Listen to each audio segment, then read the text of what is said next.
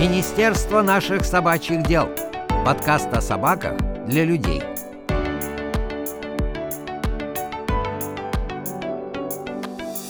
Всем привет! Дорогие друзья, с вами снова Юля, и я сегодня несказанно рада записать для вас новый выпуск со второй частью экскурсии по учебно-кинологическому центру «Собаки-помощники». На самом деле, После того, как вышла первая часть, я послушала ваши комментарии, ваши предложения, и у меня очень долго в голове не рождался выпуск, то есть я честно вам признаюсь, что я не могла придумать, как же построить этот выпуск так, чтобы вам было интересно послушать, мне было интересно узнать что-то новое. И вот я думала, думала, надеялась, что в какой-то момент появится вторая Юля, которая бы написала для меня сценарий, я бы его взяла, прочитала и все вам рассказала. Но этого не произошло. И немного поразмыслив, я решила, что отличный вариант рассказать о центре через четвероногих студентов. Потому что мне кажется, они наиболее показательными для того, чтобы описать жизнь всех сотрудников центра через взаимодействие с этими потрясающими собаками. Ну а так как собаки не дали мне интервью, я пробовала поговорить с ними, но как-то у нас не сложилось. Они меня облизали, избили своими хвостами, и на этом все и закончилось. Поэтому я решила, что я поступлю хитрее и поговорю с Еленой Орочко, которая является директором центра. Потому что кто, как не она может нам рассказать и ответить на все мои вопросы о центре, о том, как там живут студенты, о том, кто чем занимается под ее чутким руководством. Если в первом выпуске я все-таки делала больше акцент на том, как выглядит сам центр, какие там есть комнаты, какие есть помещения, где живут собаки, где живут незрячие студенты, какой офис у сотрудников центра, то в этот раз я хочу рассказать о жизни в этом центре, о том, насколько это, помимо того, что профессиональное место, это еще и очень душевное место, где люди действительно живут своей работой, своей миссией делать жизнь людей лучше всеми теми средствами и инструментами, которые у них есть. А именно воспитанием, дрессировкой собак. А сотрудники офиса делают все для того, чтобы о центре знало как можно больше людей, чтобы как можно больше людей проникались этой историей, для того, чтобы они становились спонсорами, потому что иначе центр просто не сможет существовать так, как он есть, и не сможет развиваться развиваться, не сможет делать то, ради чего живут все эти люди, которые в центре работают сейчас. Что мне удалось узнать? Центре сейчас работают 24 человека. И еще два очень важных сотрудника четвероногих, о которых я рассказывала и в первом выпуске. Первый — это Лапик. Это штатный кот, который помогает тренерам-дрессировщикам воспитывать будущих поводырей. Он их всячески провоцирует, лежит на их местах, отвлекает, иногда подъедает их лакомство, если собака не успела выполнить команду вовремя. А второй сотрудник — это, конечно же, Астра, наш министр. И она же главная помощница Элины. Она такое, знаете, наглядное пособие для людей, которые не сталкивались с собаками-поводырями, которая знает все команды курса дрессировки будущих поводырей, но при этом еще остается очень дружелюбной и милой собакой, которая покоряет сердца, и невозможно потом забыть эти карие глаза. Что же касается четвероногих студентов. Сейчас их в центре 16. Все они вернулись из своих волонтерских семей для того, чтобы продолжить обучение. Так как же строится их день? Какие сотрудники центра с ними взаимодействуют чаще? Какие сотрудники просто приходят потрогать этих мягких собачек, чтобы перезагрузиться и снова пойти работать и выполнять свои задачи? Сейчас мы с этим всем подробно разберемся. У четвероногих студентов целом рабочий день можно сравнить с рабочим днем школьника или обычного студента. Но есть небольшая разница. Если обычные студенты или школьники начинают свое утро с чистки зубов, умывания, завтрака, то четвероногие студенты здесь немножко отличаются тем, что их утро начинается с прогулки. А так как собак в центре не одна и не две, а больше десяти, то одномоментно выгулить их всех невозможно. Поэтому этот процесс довольно длительный, практически час-полтора, может быть даже два, дежурный занимается гигиеническим выгулом собаки. И рабочий день этого человека начинается примерно в 6 утра. Он берет две, максимум три собаки. Это одно из ключевых ограничений и выводит их на прогулку, всех по очереди. Дальше, после прогулки, конечно же, все собаки завтракают. Дежурные проводят достаточно много времени с собаками. Они, я бы не назвала их второй волонтерской семьей, конечно, но это те люди, которые день и ночь, точнее сутки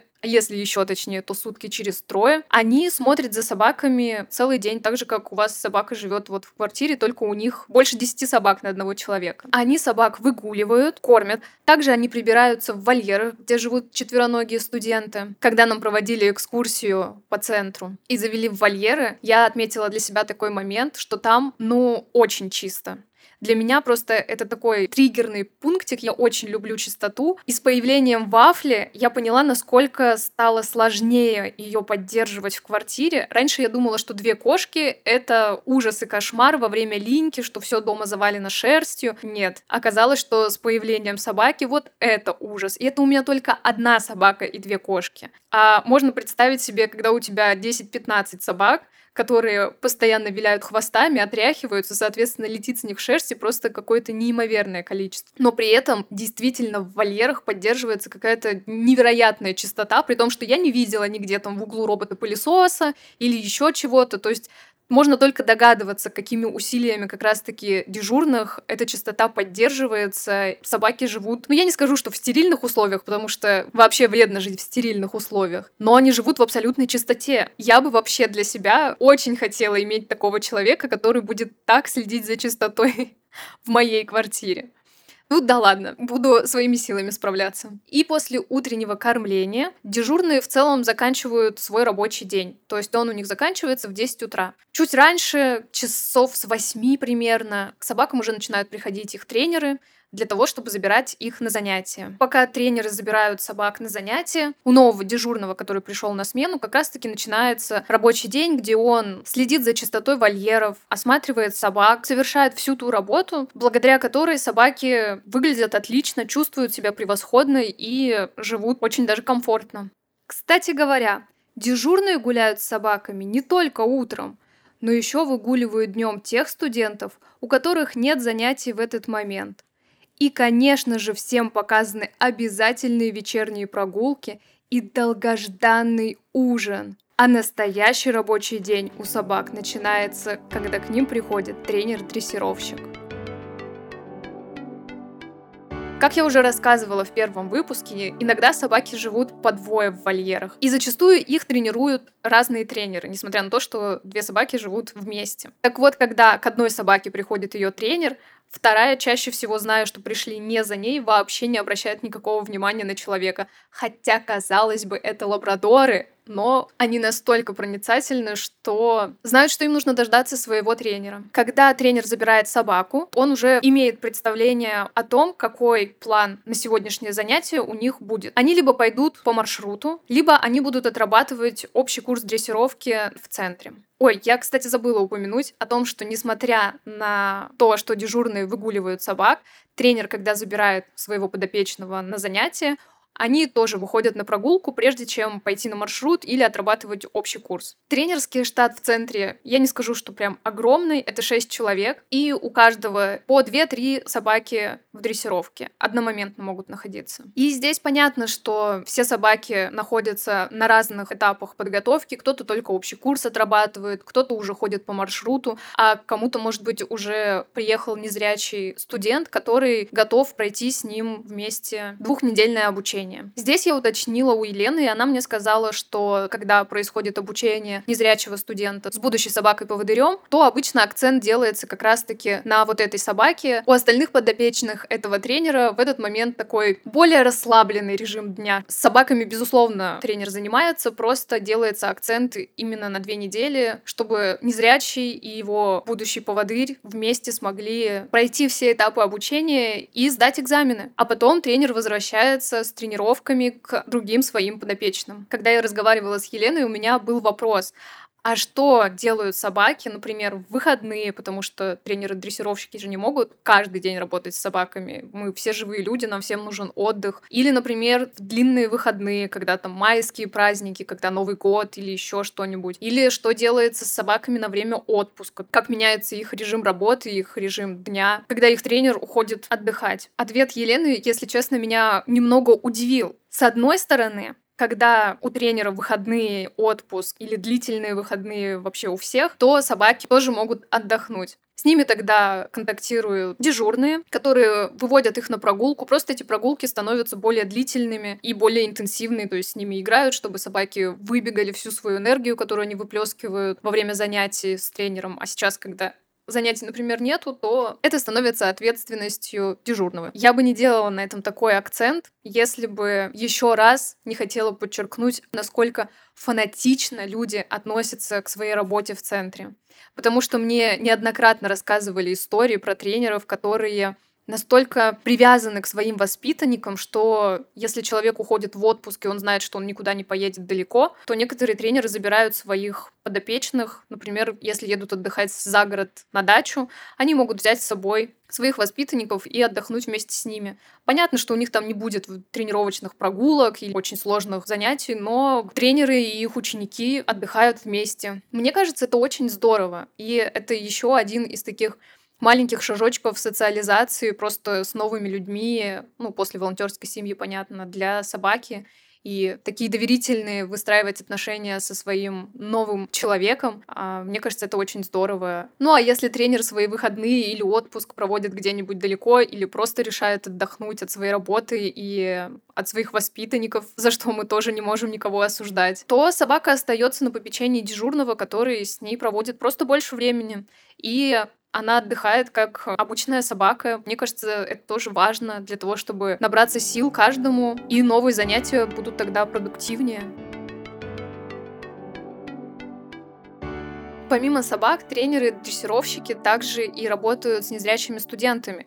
Об этом тоже не стоит забывать. Они проводят курс лекций для приезжающих студентов, рассказывают всю теоретическую базу, которая дальше потребуется для того, чтобы незрячий студент и его собака вместе могли сработаться быстро, комфортно и надежно, что очень важно. А что касается сотрудников, которые работают в офисе, которые не так тесно связаны в повседневности с работой с собаками, то, мне кажется, это люди, которые устроились лучше всех, потому что они могут из офиса спуститься на первый этаж, где их ждет десяток виляющих хвостов, которые всегда в любое время дня и ночи рады видеть всех людей. Это же так классно, когда ты сидел, работал, заполнял какие-нибудь таблички, с кем-нибудь созванивался, договаривался, что-нибудь вот постоянно твой мозг был загружен, а тут ты спускаешься на первый этаж, и 10 мокрых носов дарят тебе все свои лабрадории невероятные жизнерадостные эмоции. Я думаю, что перезагрузка происходит очень легко и быстро, и человек дальше с новыми силами и с кучей положительных эмоций поднимается и идет делать свою работу. Еще мне кажется очень важным рассказать не только о собаках, которые сейчас в центре проходят обучение, но и о щенках, которые живут в волонтерских семьях, потому что это тот опыт, который мы со Славой сейчас проживаем, и то, о чем мы можем говорить, мне кажется, бесконечно, если нас не заткнуть. Мы будем рассказывать про Вафлю, про ее достижения, про ее провалы, про нашу совместную жизнь просто несколько часов к ряду. В выпусках раньше Слава уже рассказывал о том, что не только мы занимаемся с Вафлей, не только мы следим за тем, чтобы она выросла достойным представителем поводырей. С нами также работает куратор, которую зовут Алла, она приезжает к нам практически каждую неделю, мне кажется, и мы ей задаем тысячи глупых вопросов о том, как бы вафлю сделать еще послушнее, внимательнее, чтобы нам еще такого сделать, чтобы в дальнейшем облегчить жизнь тренеров, ну и самой, конечно же, вафли, потому что хочется, чтобы когда она начала свою учебу, ей было чуть проще адаптироваться в новых условиях, с новым человеком, в новом месте. Каждый раз, задавая Али какой-нибудь вопрос, я обращаю внимание на то, с какой отдачей она рассказывает, как сделать лучше, правильнее. И меня, правда, это каждый раз восхищает. Мне кажется, во всех сотрудниках центра их увлеченность своим делом. Я думаю, что если бы в каждой сфере люди были бы также заинтересованы, то мы бы жили, конечно, в гораздо лучшем мире, чем есть сейчас, когда люди просто выполняют какие-то свои обязанности, не вовлекаясь в это эмоционально. Да, может быть, этот выпуск получился немножко сумбурным, и у меня не получилось раскрыть каждого сотрудника, чего бы мне очень хотелось, потому что я считаю, что в этой команде каждый очень важен и ценен как специалист, который искренне включен в свою работу и любит то, что он делает. Просто буду надеяться, что мои эмоции, они сполна перекрыли все недостатки фактологические, а если у вас остались какие-то вопросы, вы всегда можете задать их в комментариях, и мы с удовольствием ответим. А если не сможем ответить текстом, то мы просто сделаем выпуск на эту тему. Так как о жизни центра я расспрашивала директора, то я решила узнать у нее, а кем бы она стала, если бы не работала с собаками-поводырями. Какой жизненный путь вообще привел ее в эту работу? Забегая вперед, я могу сказать, что была немного удивлена ее ответом, который мы прямо сейчас можем с вами послушать выбор пути – это сложная вещь. И сейчас, когда я такой вопрос получила, у меня даже сомнения. Сейчас, уже спустя такое количество лет, сомнения вообще, что бы действительно было, и если бы вот я не связала свою жизнь с поводырями, со всей этой историей, которая сейчас есть. Потому что, ну, как, это же было все, это выбор обычно делает человек в достаточно раннем возрасте – и даже если у него есть какие-то устремления, то вовсе не обязательно, что он сможет им следовать. Есть же разные ограничения, которые, ну, они всегда есть и сейчас, и раньше были. И какое-то еще а, такое, ну, не общественное, может быть, мнение, ну, наверное, так можно назвать, как вот, да, что вот человек, ребенок из приличной семьи должен получить образование соответствующее у него, ну, какая-то карьера, не карьера, но вот какая-то трудовая жизнь должна быть, ну, соответствующего уровня. И в этот уровень вот, представления да, моей семьи никак не укладывалось вот, занятие с собаками. вот, поэтому все были против, и, в общем-то, это такой протест с моей стороны, и, в общем-то, достаточно отчаянные действия. Я не жалею об этом, не жалела тогда, не жалею сейчас. Сейчас вообще странно было бы жалеть. Но тот шаг, чтобы да, этим заняться, это было довольно решающее такое действие, решительное, вернее, действие. И попробовав применить себя в какой-то сфере традиционной, там, да, для семьи, попробовать работать в НИИ, поступать в технический вуз, все это оказалось совершенно каким-то параллельной жизнью моей. И я вот решил попробовать в школу Купауна прийти просто как дрессировщик. И забавно то, что меня не хотели брать на работу. То смотрели, видимо, в корень еще тогда люди. Знали, что ничего хорошего из этого не выйдет потому что не было того человека, вот Николая Ильича, который э, принимал непосредственно, да, старший вот был вот над дрессировщиками, он был там в отгуле, что ли, в этот день, и был другой человек, который его в этот момент замещал, но который совершенно не был готов, ему придется принять такое решение. Я не знаю, чем я ему не приглянулась, не показалось недостаточно, не знаю, там, может быть, выносливый или как, какой-то, в общем. В общем, как так на меня посмотрел, сказал, да вам, наверное, не понравится, и вы, наверное, не сможете у нас работать. Но он не знал, с кем он имеет дело. Вот, и потом, я даже не помню, как это все вот, э, ну, там, бюрократическим образом, как это все провернулось, но, в общем, меня приняли учеником. И после этого я проработал там 19 с лишним лет. Я думаю, что я подтвердил свою способность работать. Ну вот. И, а вот в каком-то, ну, детстве, не детстве, в какой-то период, ну, такой подростковый, что ли, я хотела стать астрономом. Меня очень прельщала вот эта вот неизведанность космоса, всякие книги, которые я читала, вот э, там такие научно-популярные и просто по астрономии. И они меня так вот увлекали, я, я до сих пор на небо, когда смотрю, у меня как-то внутри все так замирает. Не то, чтобы я там зеленых человечков ожидала, но где-то, видимо, близко к этому. Вот. Но между вот человеком, сидящим с телескопом на крыше, и тем астрономом, как он сейчас выглядит. Есть, видимо, очень большая разница, поэтому эта карьера моя не удалась. Спасибо Елене за ее замечательный ответ. Я думаю, вы тоже немного удивлены тем, что ее не хотели брать на работу. Это очень странно. Представляете, как бы все повернулось, если бы она действительно не попала в Купавнинскую школу. Может быть, центр никогда бы не родился и не было бы нашего подкаста. Если честно, это не то, о чем я хочу думать сейчас, но так, мысль о том, как в жизни все бывает не случайно. Спасибо вам всем, кто дослушал этот выпуск до конца, кто с нами уже 13 выпуск подряд. Мы очень рады любой вашей обратной связи. Надеемся, что делаем ваш досуг интереснее и познавательнее. А на этом я буду заканчивать свой выпуск. До встречи уже в следующем выпуске.